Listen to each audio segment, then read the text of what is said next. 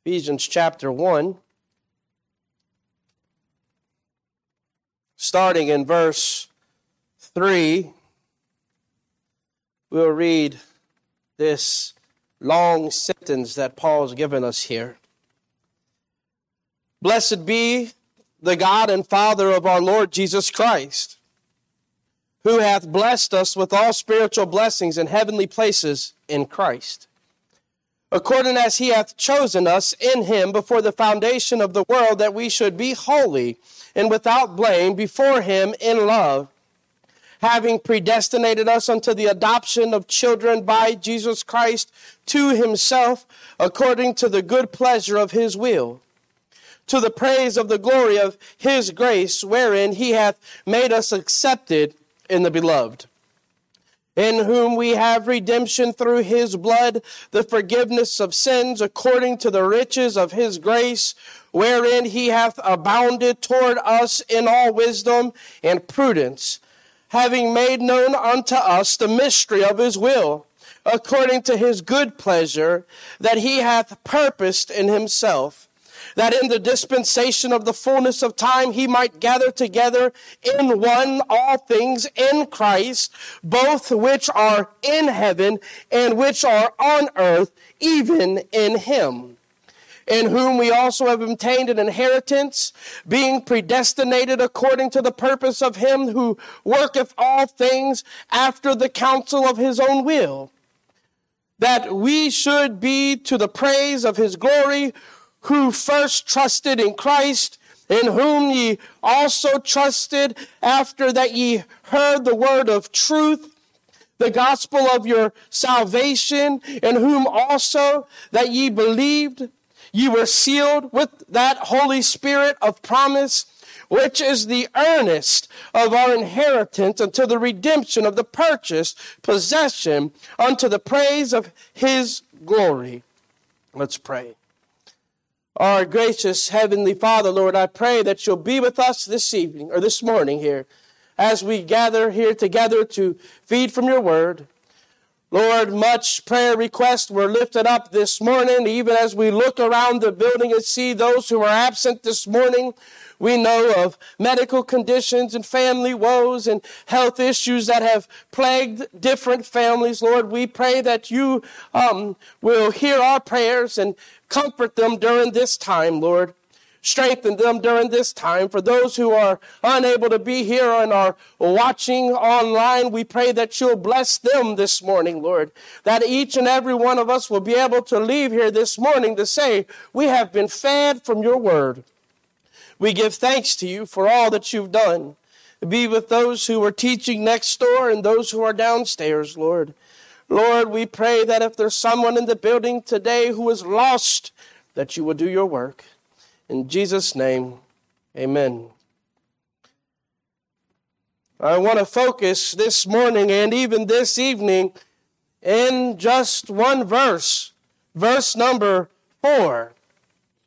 According as he hath chosen us in him before the foundation of the world, that we should be holy and without blame before him in love.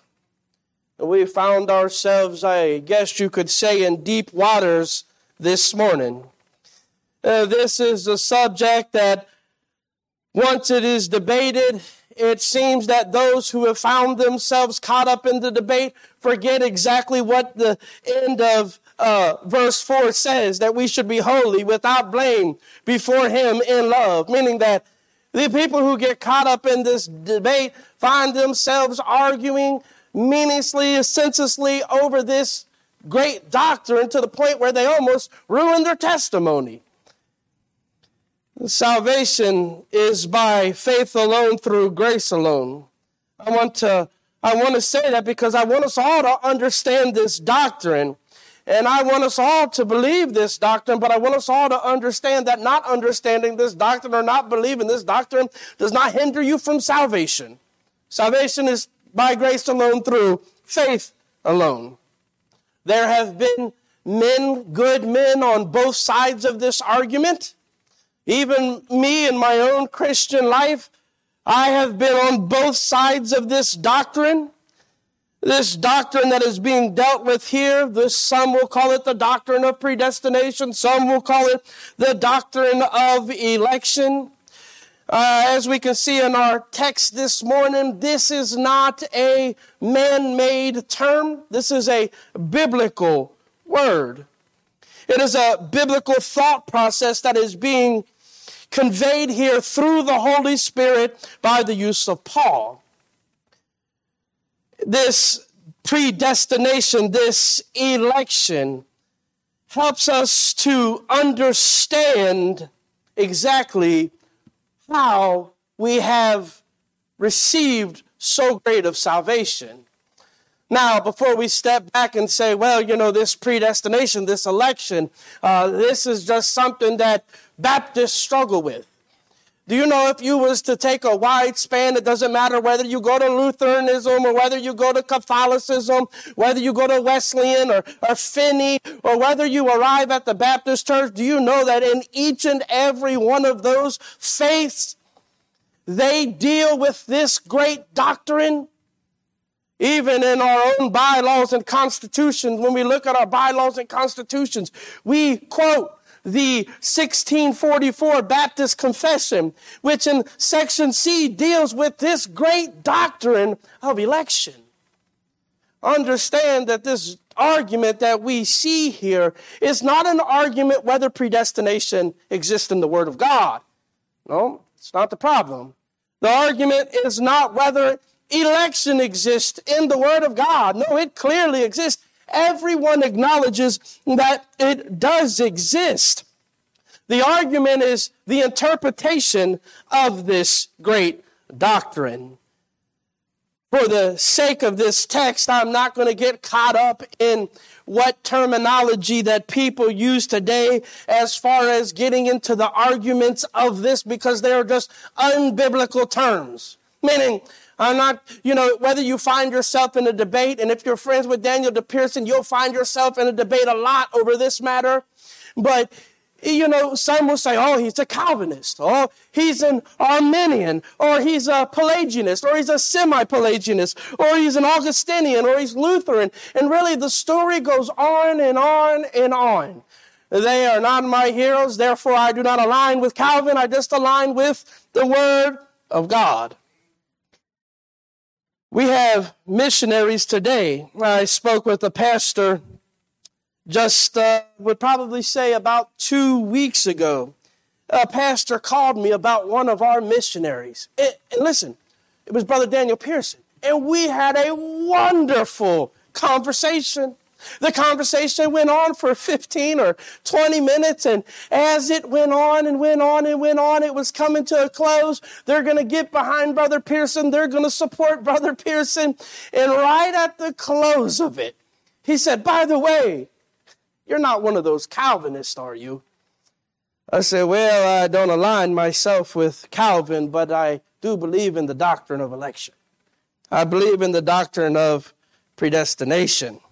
He said, You know, that is the problem with you Calvinists. You don't like to be called Calvin.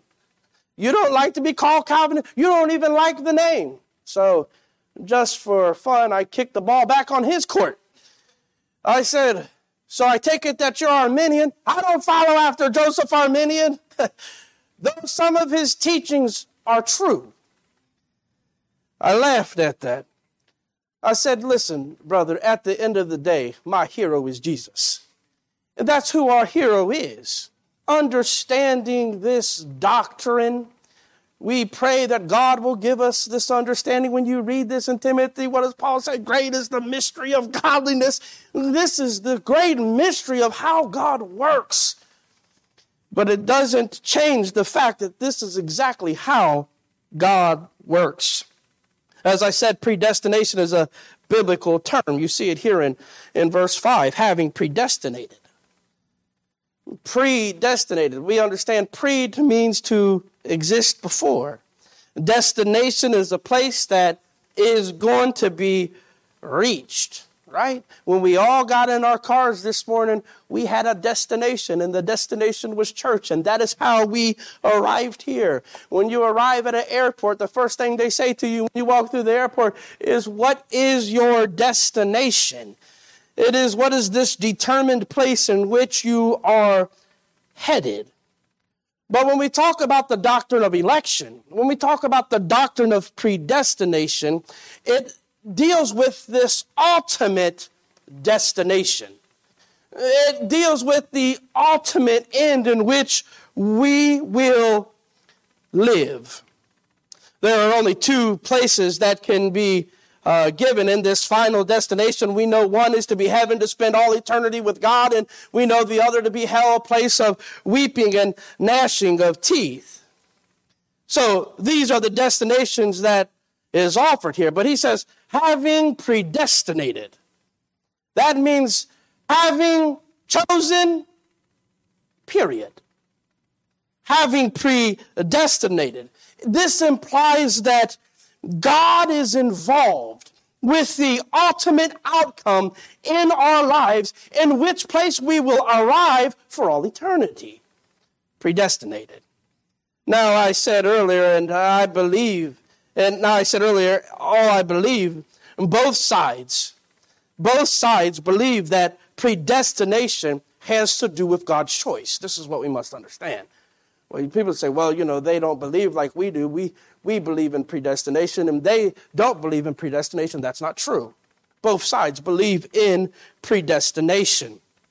Matter of fact, if you would study the early writers, uh, whether it would be Pelagius or Wesley or Finney or any of those, or Augustine or John Gill or Jonathan Edwards or George Whitefield, people we follow after, they would all say predestination is a true doctrine. And yet we just listed men who are both on both sides of the fence. All say that God chose in salvation. This is not the argument either. We say, well, you know, we believe that God chose. They believe that God chose you too. That's not the argument.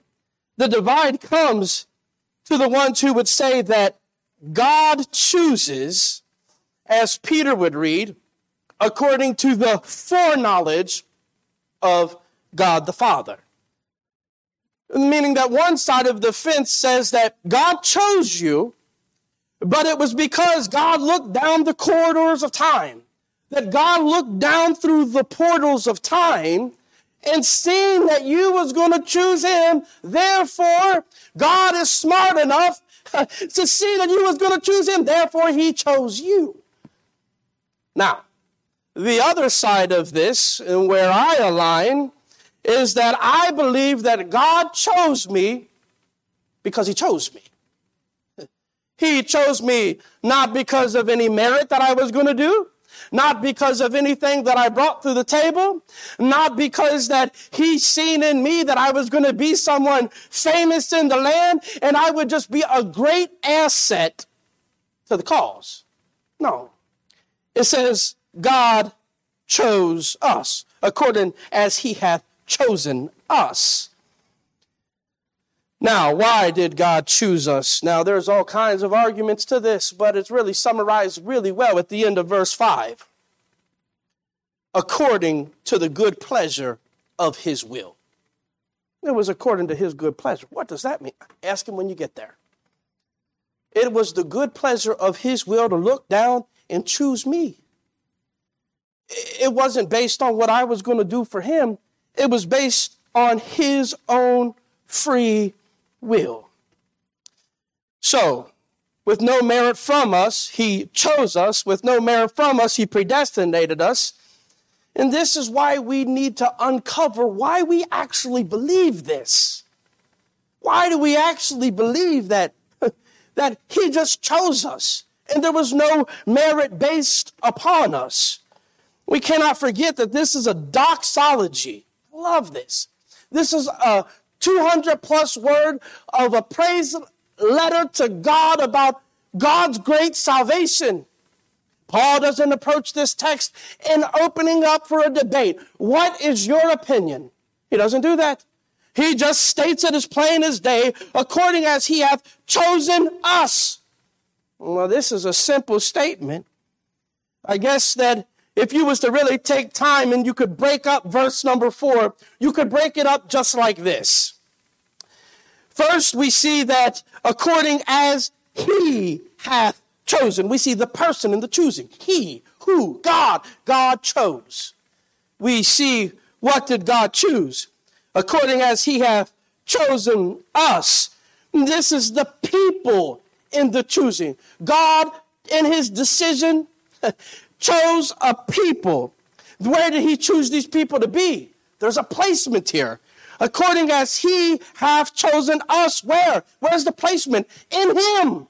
It is in Christ. This is the placement that we have. When? When is the period of time that this all took place? The period of time in which all of this took place was before the foundation of the world.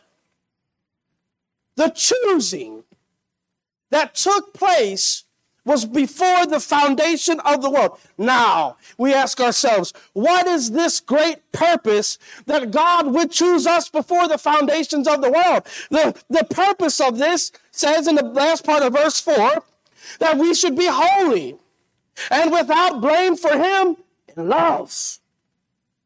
And this is God's sovereign work right before our eyes.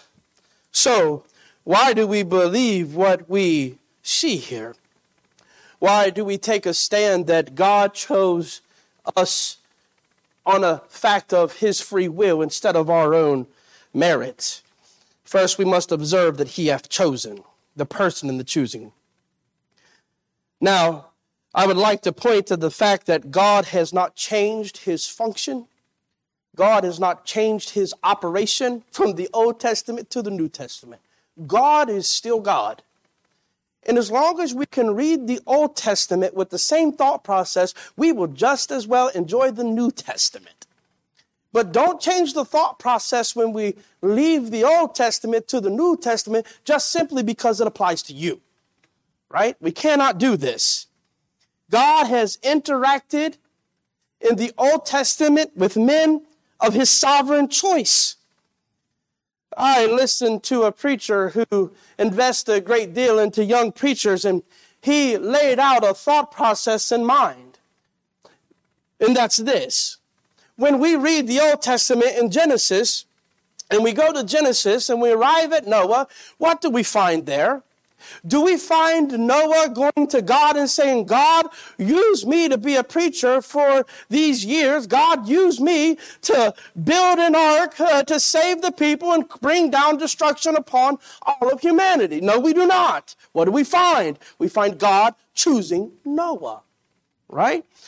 And when we think about Abraham, Abraham there in the Ur of Chaldees, do we find that there in the Ur of Chaldees that Abraham cried out to God and said, God, choose me?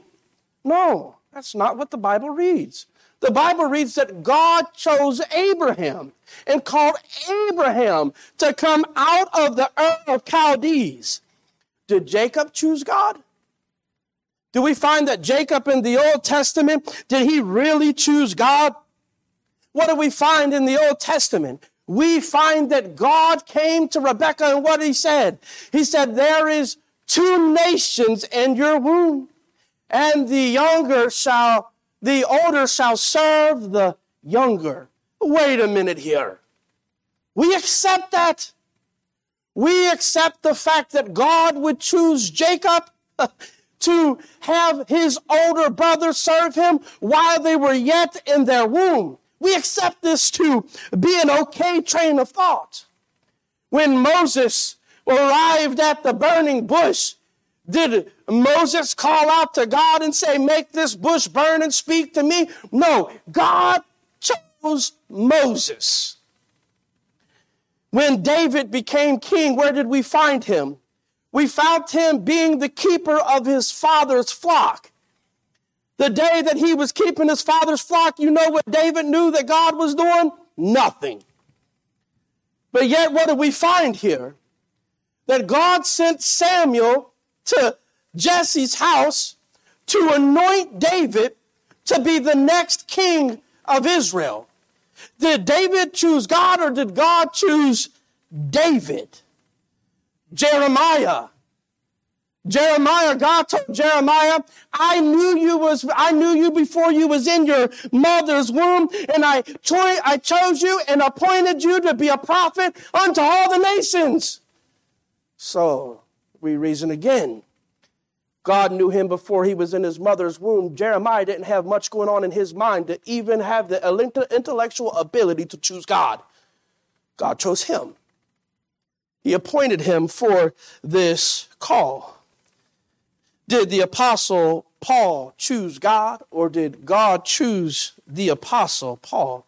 Did God choose the apostles or did the uh, uh, apostles choose God? Matter of fact, John, God answered, Jesus answers that in John chapter 15 and verse 16. Ye have cho- you have not chosen me, but I have chosen you and ordained you that you should go and bring forth fruit that your fruit should not remain or should remain, that whatsoever ye shall ask of my Father in my name, he may give it to you. If we are faithful to the reading of the Word of God, we will find ourselves in a place where we are constantly confronted in the Word of God, where God chooses whether we like it or whether we don't like it. But we do not like it when we arrive here to this text in Ephesians chapter 1 and verse 4. Uh, uh, somehow we have reasoned in our mind that God has sovereignly chosen throughout all time, throughout all history, all the way it get to you get to Ephesians chapter 1 and verse 4, and we read the text that God chose you.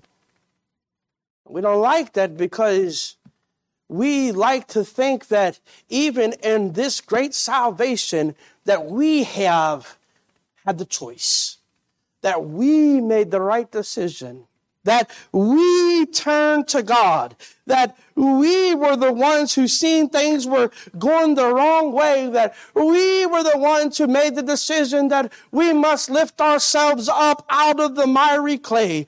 Uh, this was our decision. I, as I said, was once drug into a debate even over this very text, even when we dealt with Jeremiah.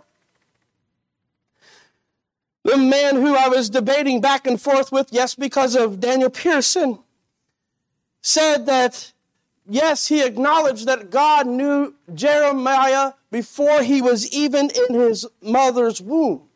He acknowledged that God called him to be in great service for him. And that God had called him to be a prophet to the nation. But that does not mean, he said, that God chose him in salvation. Well, I pondered that thought and then told him that I would be praying that he was truly saved. When he thought for a second that I was calling him lost, I said, No, I'm just continuing on with your theory that God can give you a burden to preach the word, that God can call you to be a, a, a, preacher to, to the nations, and yet God will put this great burden upon your heart to see souls saved, and you still be lost. You see, that's the senselessness of the argument. That God would call a lost man in the ministry, that God would put Jeremiah in place without choosing his salvation this is where this continues to kind of spiral down what I would say out of control. We are brought to salvation because of God's sovereign choice, according as he hath chosen us. As Paul here pours out praise to God the Father for this plan of salvation, it should be no surprise to us that we look in this first sentence of verse 4, and he begins with the source of our salvation, the plan of our salvation, and that is God. Martyn Lloyd-Jones said of the book of the Word of God that the Word of God is the revelation and the record and the explanation of what? Of how God brought salvation to man. So in verse 4, we do not see here in verse 4 according as he, or according as we, but we see here according as he, as he who God hath chosen. Let's not argue the basis in which he chose us for a moment. Let's kind of just set that aside and just recognize that both sides recognize that God has chose us. And this was his decision. God made the decision. It doesn't matter what side of the fence you are on when it comes to this doctrine. Set aside what you believe and acknowledge this first great truth. God chose you. Period. If God had not chose you, you would have remained lost and on your way to hell. I am of the belief that it is biblically sound that there are people worshiping in heaven today because God chose them. I am also of the belief today that had God not chosen some, there would be absolutely none in heaven today worshiping Him. Heaven would have none without God's choice, according as He hath chosen. Had God never made the choice, had God never made this plan, had God never acted upon it, no one would ever arrive in heaven. John in his writings here, we go to John chapter 17 and we can see this time after time again in the great high priestly prayer. In John chapter 17 and verse 2, as thou hast given him power over all flesh, that he, Christ, should give eternal life to as many as thou, God, hast given him. John chapter 17 and verse 6. I have manifested thy name unto the men which thou givest me out of the world. Thine they were, and thou gavest them me, and they have kept thy word. Now, read that again. When I read that, I was about jumping out of my chair. How do you not see this? Maybe that's insensitive. I'm sorry. I have manifested thy name unto the men which thou gavest me out of the world. Okay. I have manifested, Jesus speaking, I have manifested thy name unto them which thou, who, God, gavest me out of the world. Jesus saying, I, have manifested your name to the people you gave me, God, the Father. Thine they were. He's saying, uh, the people that you've given me, they were first yours. How were they first yours? No, I came to salvation through faith in Christ. you belong to God first. Well, how did you end up at Christ? And the verse says it. And thou gavest them me. you were chosen by God before the foundations of the world to be in Him. And when they were chosen before the foundations of the world, they stood in desperate need, yet they still belonged to God, yet they were not yet reconciled to God. So when God had these chosen before the foundations of the world, He then chose to reconcile them. And when He reconciled them, what did He do? He took these chosen people and gave them Christ. Christ went to the ones he chose. You can't argue this. How can we say such a thing that we chose Christ when we was not, so to say, choosing Christ? God gave Christ to the chosen. John chapter 17 and verse 9. I pray for them I pray not for the world, but for them which thou hast given me, for they are thine. But for them which thou hast given me. John chapter 17 and verse 11. Don't even leave the 17th chapter, it'll change your life. And now I am no more in the world, but these are in the world, and I come to thee. Holy Father, Keep through thine own name those whom thou hast given me, that they may be one as we are. Don't forget that last sentence. Because we're going to be thinking about that tonight when we start to think about what it means to be holy without blame before Him in love. John chapter 17 and verse 11 says that they may be one as we are. Holy and blameless before Him in love. Does it mean one day that when we get to heaven we're going to be holy and blameless? It is that there is a relationship that exists in this very moment today that we should be holy and blameless before God in this moment. It means without blemish. What is this nonsense that we are saved and then we don't have to live holy because we have this freedom in Christ? Gag me. We are to be holy and blameless before God. I'm not going to jump forward here. In closing, I want to look at this. We're going to come back to this this evening. John chapter 17 and verse 12 while I was with them in the world, I kept them in thy name. Those that thou gavest me, I have kept, and none of them is lost, but the son of perdition, that scripture might be fulfilled. In closing here, the thing that you can take away about this word chosen when we were kids, we used to love to play kickball. Whenever you would play kickball, there were always two team captains. They were the opposition.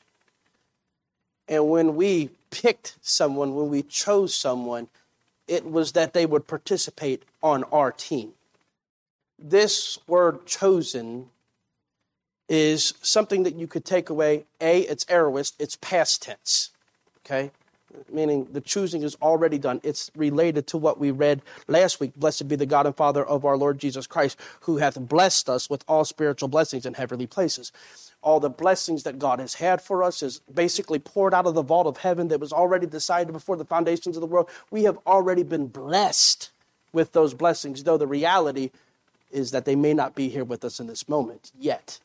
Yet, it says here, according to as he hath chosen. See, this is a reflexive verb. It means that you choose, and when you choose, it means that in the reflexive sense that they belong back to the person who's doing the choosing. God chose us. The reflexive is, is that He chose that we would belong to him. Notice that it doesn't say he chose an allotted group and some came. It doesn't say that he chose some and others debated with him and turned away, missed their opportunity. All that were chosen will come to Christ. Matter of fact, it's of my own personal belief that if you have the ability to resist God in this moment of function, then we are all in great trouble with our salvation. If we say that the blood of Jesus Christ is so powerful, let me rephrase that. Since the blood of Jesus Christ is so powerful, and it can wash away all our sins, it can change the leper spots, it can cause a man on a mighty rampage, according to the book of Acts, and change him and change his life, and then God will mightily use him to preach the gospel. Uh, Corinthians, Paul says, and such were some of you. God, God has worked in our lives. If the blood of Jesus Christ was able to be resisted by us, well, then there's not much power in the blood of Jesus Christ. But Paul says in Corinthians, Who are we that we could argue with the Creator? We are no one. God has chose us. This function of choosing is of certainty, it is irresistible. Though through the reality of time that God will work in our lives, not all of us were saved as infants. you know, it's impossible. Uh, but not all of us were saved at the same time. It was according to the time in which God hath chosen us in time to be saved. We are truly chosen by God. This is a great comfort to me. This is great. And even further, we'll even come back to this tonight. I don't want to let it go, but I'm going to. But tonight, when we come back, we'll argue the point do you even have the ability to choose God from a biblical standpoint? I think the answer is no. This is not just one offer. Some people say, well, that's just the Pauline writings. No, it's more than the Pauline writings about where we stand in Christ. Let's pray. Our gracious Heavenly Father, Lord, we thank you for this opportunity, Lord, to be in your word, Lord, as we continue to dive in this study here uh, in the book of Ephesians about this great salvation that we have. I give thanks to you, Lord, for all that you've done. Be with us, strengthen us during this time of study, that we may grow in you. In Jesus' name, amen.